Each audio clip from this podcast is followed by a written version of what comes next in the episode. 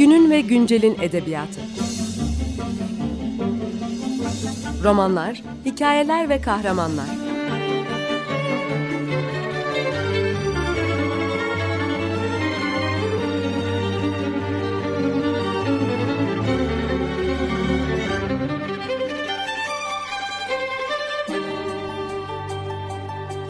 Hazırlayan ve sunan Seval Şahin.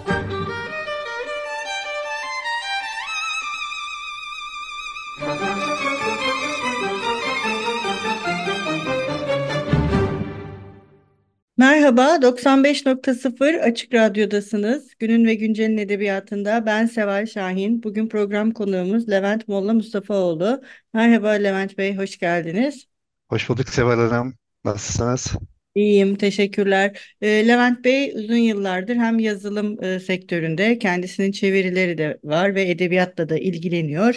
E, ve hem yazılım hem edebiyat hem de çeviri söz konusu olunca e, uzun zamandır bir tartışma konusu olan işte bu edebiyat, yaratıcı yazarlık ve yapay zeka e, ilişkisi, e, bunların kurmaca metinlere neler yapacağı, e, ne gibi e, etkileri olacağını e, konuşmak istedik programımızda. Ee, şimdi e, Levent Bey yapay zeka aslında sadece kurmaca eserler değil bizim için de bir problem. Ee, öğrencilerimiz de e, artık e, yapay zeka ile ödevler yazabiliyorlar biliyorsunuz. Ve e, bunların anlaşılması da yani şimdilik ne kadar anlaşıldığını da çok bilmiyorum ben ama Turnitin mesela şimdi şeye başladı hani bu bir insan tarafından mı yazılmıştır yoksa hani insan olmayan tarafından mı yazılmıştır diye bir yüzdelik dilimleri vermeye e, başladı. E, evet, nereye gidiyor bu yapay zeka? Ne diyorsunuz? Şimdi e, özellikle bu bahsettiğiniz e, araştırmada ve derslerde kullanılma konusu tabii çok önemli ve güncel bir sorun. Dediğiniz gibi e, bunları yakalayabilen bazı yazılımlar geliştiriliyor ama şu anda çok mükemmel değil.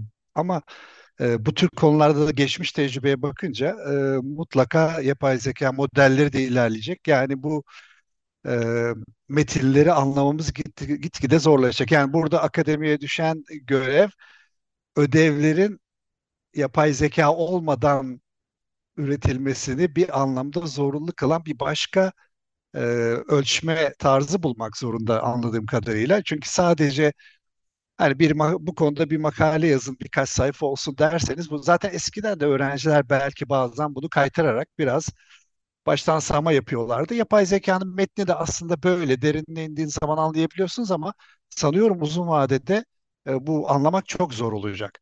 E, bir de yapay zeka derken şimdi e, dinleyiciler çok e, popüler olarak tabii e, görüyorlar ama yani aslında bu modellerin ne yaptığını da biraz anlamak lazım.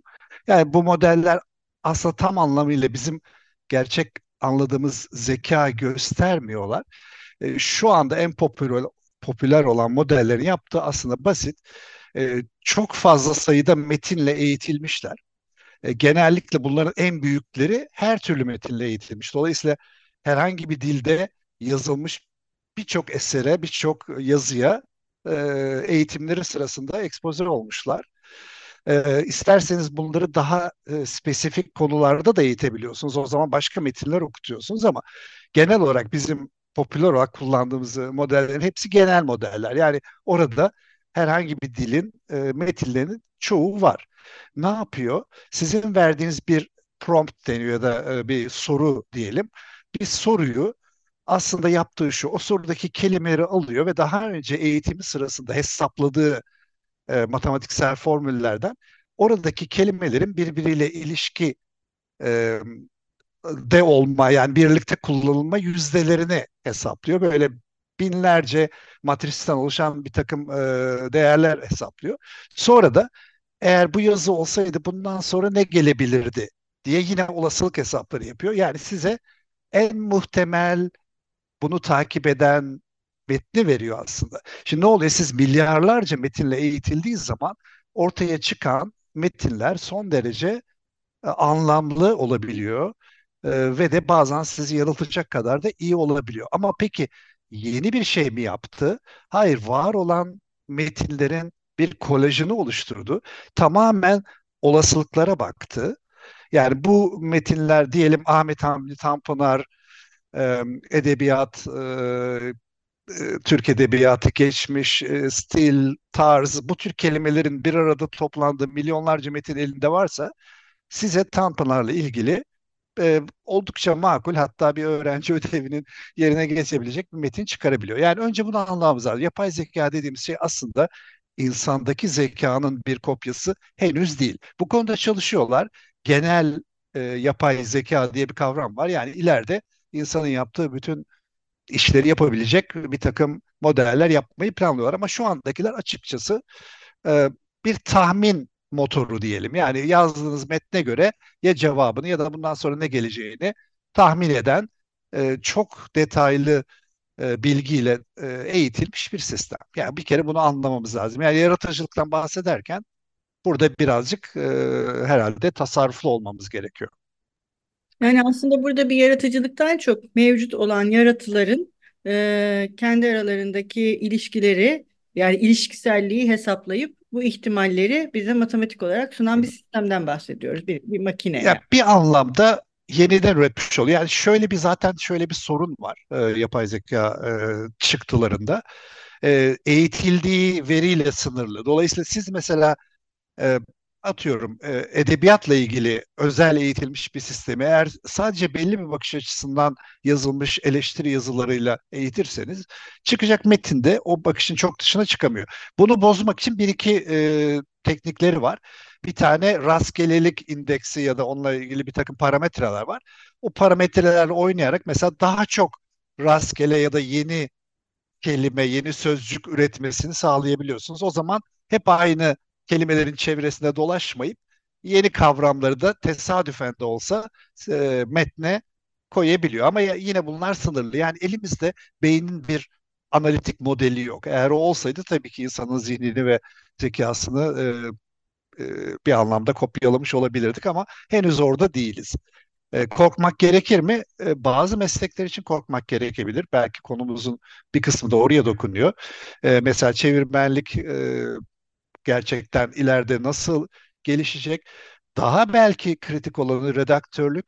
E, çünkü redaksiyon işin oldukça teknik bir kısmı. E, benim gördüğüm kadarıyla bugün redaktörlerin yaptığı birçok şeyi yapay zeka sistemleri yapabiliyor. Çünkü sonuçta var olan e, metinler arasında ve çoğunun da doğru gramer ve doğru e, noktalama işaretleri kullandığını varsayarsak arada mutlaka kötü veriler de vardır ama yani büyük miktarda veri olduğu için e, bunu yapabileceklerini şimdiden görebiliyorum. Yani ileride redaksiyonları büyük ihtimalle otomatik yapay zekaya yaptıracağız. Ondan sonra üzerinden belki bir son okuma yapılması gerekebilecek. Çevirmenlik konusu biraz daha karışık. E, ben kendim de tabii çeviri yaptığım için bunu aslında e, çeşitli denemelerini yaptım. E, elimde bayağı bir örnek oldu. Yani şöyle, e, şu anda bir edebi çeviri yaptırırsanız bu modellerin birçoğuna elle tutulur bir şey e, elinize geliyor. Yani e, eğer çok özen göstermeyen bir yayın evine verirseniz de e, bunu kabul edebiliyor. Geçenlerde zaten bir tartışma oldu, olmuştu. Bir yayın evi bazı çevirileri yapay zeka ile yaptırdığını e, söylemişti. E, ama dikkatli bir gözle baktığınızda tabii ki o şeyi görüyorsunuz. Yani bu e, sözcüklerin e, olasılıksal olarak yeniden e, yeniden çevrimi. Evet gramer doğru oluyor. E, bazen stili söylediğiniz zaman stil de biraz yakın çıkabiliyor. Çünkü yine o, o kelimeleri, o stille ilgili kelimeleri koyarak ona yakın e, metinlerin arasından tabii seçmiş oluyor ama e, dikkatli bir gözle incelerseniz aslında e, çok süper kaliteli olduğunu görmüyorsunuz. Tabii bu da değişebilir ileride. E, çok daha büyük modeller, çok daha fazla metin okumuş modeller eminim ki karşımıza çıkacak.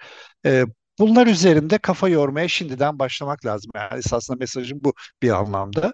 E, henüz bu meslekler yok olacak deme aşamasında değiliz ama e, sanıyorum bunlara çok dikkatli bir şekilde bakmak gerekecek yakın zamanda.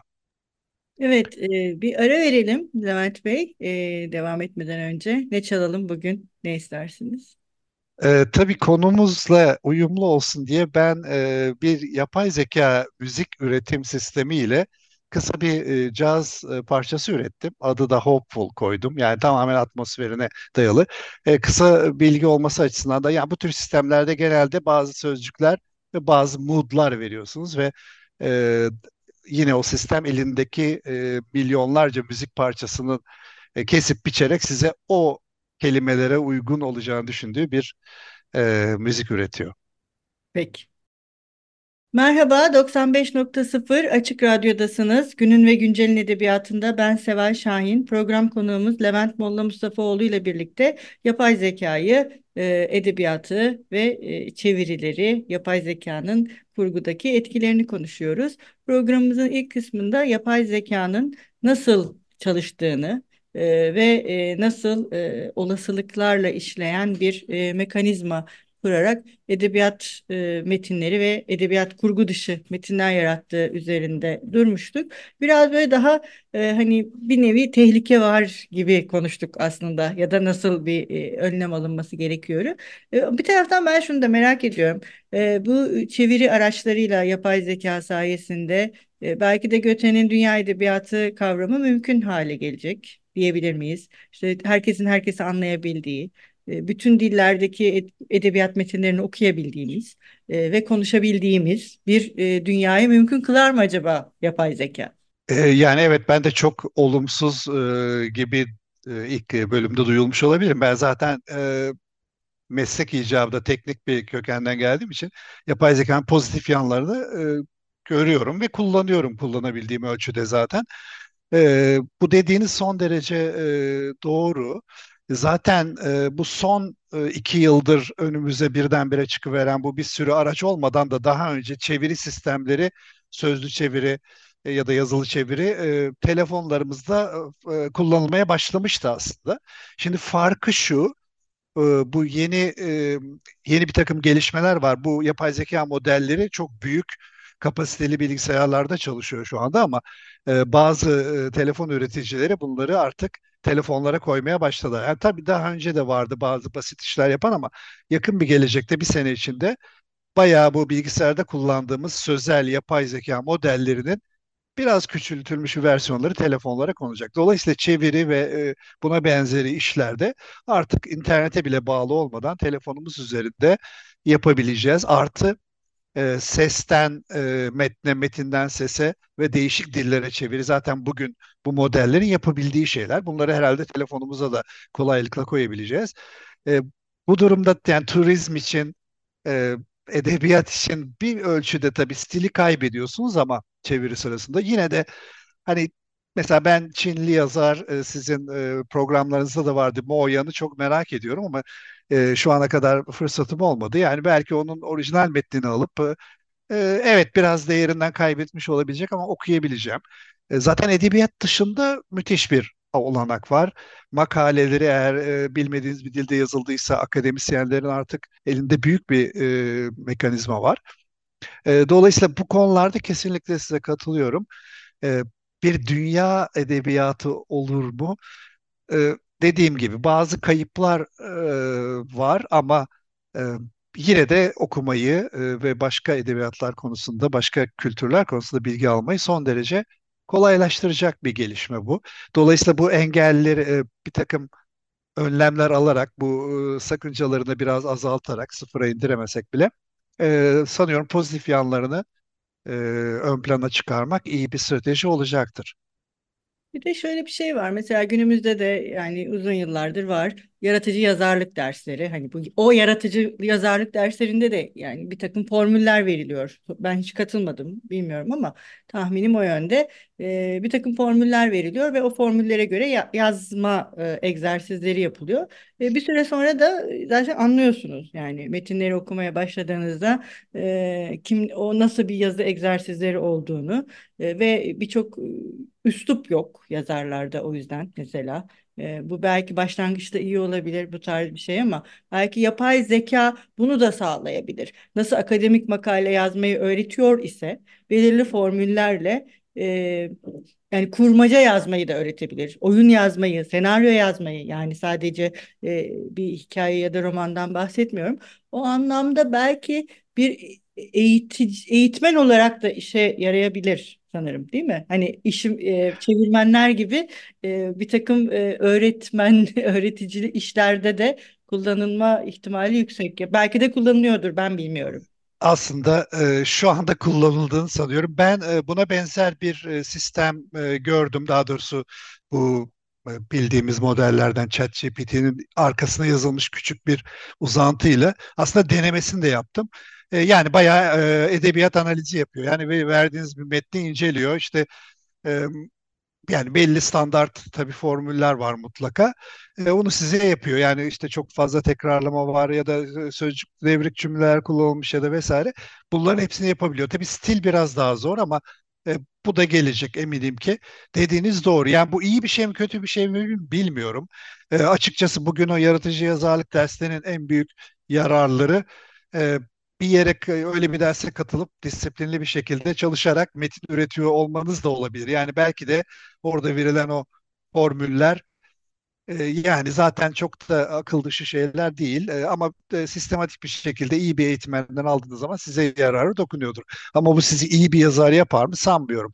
Dolayısıyla ileride bunu da yapay zeka ile yapılacağını kestirmek için kahin olmaya gerek yok. Yani bu bu tür işler yani biraz formüle edilebilecek e, biraz belli bir yapıya konabilecek bütün işlerde yapay zekadan destek alacağız. Aslında 90'lar 80'ler gibi dönemlerde bir ara yapay zeka e, uygulamaları ya da araştırmaları bir duraklamaya uğramıştı. Çünkü o orijinal e, işte bir e, satranç e, şampiyonu yenecek e, program yazacağız. İşte edebiyat yazı, e, roman yazacak e, bir bilgisayar yapacağız falan şeylerin biraz hayali olduğunu o zaman görmüşlerdi.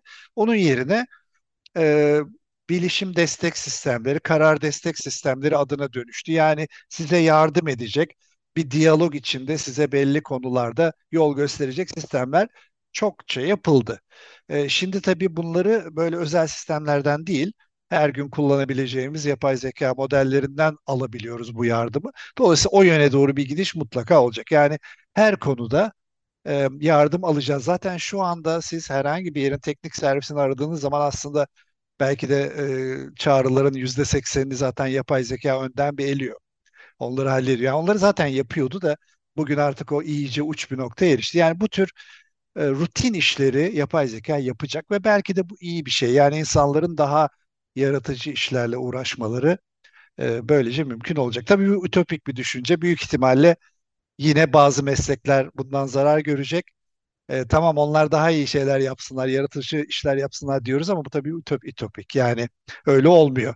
E, geçmişte de gördüğümüz gibi teknoloji aslında bazı olasılıkları önümüze açıyor ama biz genelde bunu kötü yönde kullanıyoruz ve o e, e bu etkilenen e, insanlara da çok büyük bir e, çözüm genelde getirilmiyor. Maalesef bu konuda biraz kötümserim ama e, nerede iyi kullanılabileceğini, nerede yararlı olacağını ve bizi lüzumsuz bazı işlerden kurtarabileceğini de görüyorum. Evet belki hani zamanımız daha çok bulabilir. Daha yaratıcı işlerle uğraşabiliriz. Belki e, Evet. o açıdan çok. Şimdi siz konuşurken şunu düşündüm. Bu 19. yüzyılda sonunda Alexander Dumas'ın da biliyorsunuz büyük bir tefrika yazarı ve bir yazar ordusu var. E, ve o yazar ordusuyla e, çalışıp e, yani yığınla eser üretebiliyor. Yani o zaman e, ne diyeyim e, yapay zeka yok ama benzer bir model e, modernleşmeyle birlikte e, hayatımıza girmiş zaten. Hani o orijinal olmak ne demek hikayesi. Hı hı.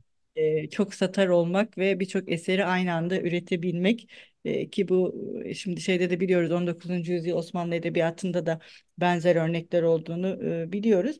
Belki de hani 100 yıl sonra e, bunu teknolojiyle e, daha önce deneyimlediğimiz bir şeyi daha büyük bir veriyle deneyimliyoruz galiba, değil mi? Daha önce kimsenin aklına gelmemiş değil sonuçta bu. Tabii tabii dediğiniz çok doğru. Ee, yine bir yerde bir yazı okudum galiba Amazon'da yayınlanan kitapların belli bir yüzdesinin yapay zeka ile yazılmış olduğundan şüpheleniyorlar. Tabii henüz tam olarak ispatlama şansları yok ama dolayısıyla kalitede biraz düşüyor.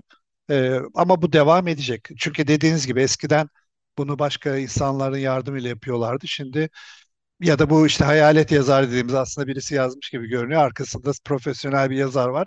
Yani bunlar çok artacak tahmin ediyorum. Yayın evlerinde bu stratejilerin düşünmeleri gerekiyor herhalde. E, bir politika belirlemeleri gerekiyor ve bunlara karşı bir tavır yani pozitif ya da negatif bir şey söylemiyorum. Belki e, yapay zeka yazılmış ya da yardımıyla yazılmış metinlerde de insan katkısı varsa e, değerli olabilir. Şöyle bir e, no- not da düşeyim burada. Mesela Amerika'da alınmış bir mahkeme kararı var. Copyright almaya çalıştıkları zaman herhangi bir metne o metin %100 yapay zeka ile yazılmışsa e, vermiyor mahkeme. Çünkü e, kanuni olarak insanların ürettiği eserler diyor. Ama siz bir yapay zekadan yardım alır ve e, sizin katkınız olursa yani o konuda bir kural koymuşlar mı hatırlamıyorum. Bir yüzdesi var mı ama e, o zaman onu ona copyright alma şansınız olabiliyor. Yani böyle şeyleri de düşünmek gerekiyor. Yani bir eser nereden sonra insanın ürettiği bir eser oluyor? E, ne zaman koruyabiliyoruz? Yani yapay zekanın ürettiği şeyler bugün korunamıyor.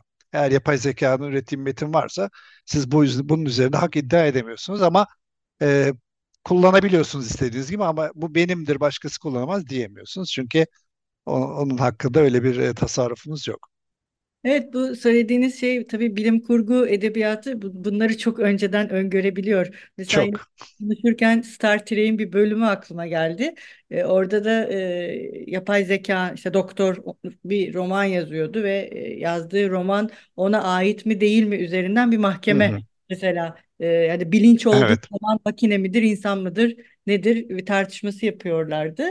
Ee, o yüzden e, çok da şey e, büt- bugün bunları çok öngörülmüş yani bilim kurguda. Şimdi bizim yaptığımız Aslında 30'larla 50'ler arasını tekrar okumak lazım. Gerçekten o zaman hemen hemen bütün bu sorunları düşünmüşler. Yani Asimov'un robot yasaları mesela. Yani bugün hala onun üstüne çıkabilen bir e, prensipler dizisi üretilmedi ve ileride daha e, yoğun bir şekilde robot yapılırsa eminim ki bu yasaları uygulayacaklar. Yani onu evet e, dediğiniz örnek var.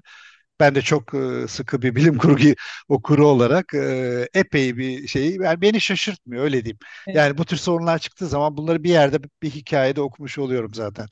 Evet. dediğiniz çok doğru. Onlara bakmak lazım tekrar.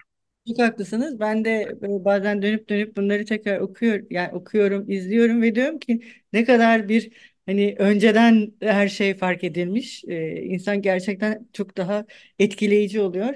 Ee, Levent Bey çok teşekkürler. Ee, çok sağ olun konuğumuz olduğunuz için. Ee, daha nice programlarda görüşmek üzere diyelim. Hoşça kalın. Umarım ben de teşekkür ederim e, beni konuk aldığınız için. E, bu konularda okuru e, dinleyicilerin de kafa yormasını e, tavsiye ederim. E, artık hayatımızın bir parçası olduk. Kaçınmanın da bir imkanı yok. Ama buna böyle mistik bir şey gözüyle bakmayalım. E, ilk bölümde açıklamaya çalıştığım gibi aslında bize yardımcı olacak oldukça basit prensiplere dayalı modeller. Ama e, sonuçlarına birazcık dikkatli olmak ve gözlemek lazım. Çünkü ileride bazı problemler şimdiden e, önümüze çıkacak gibi görünüyor. Evet, Onun dışında hepinize e, umarım e, edebiyatlı, bol edebiyatlı günler e, diliyorum. sağ olun. Hoşça kalın. Görüşmek üzere.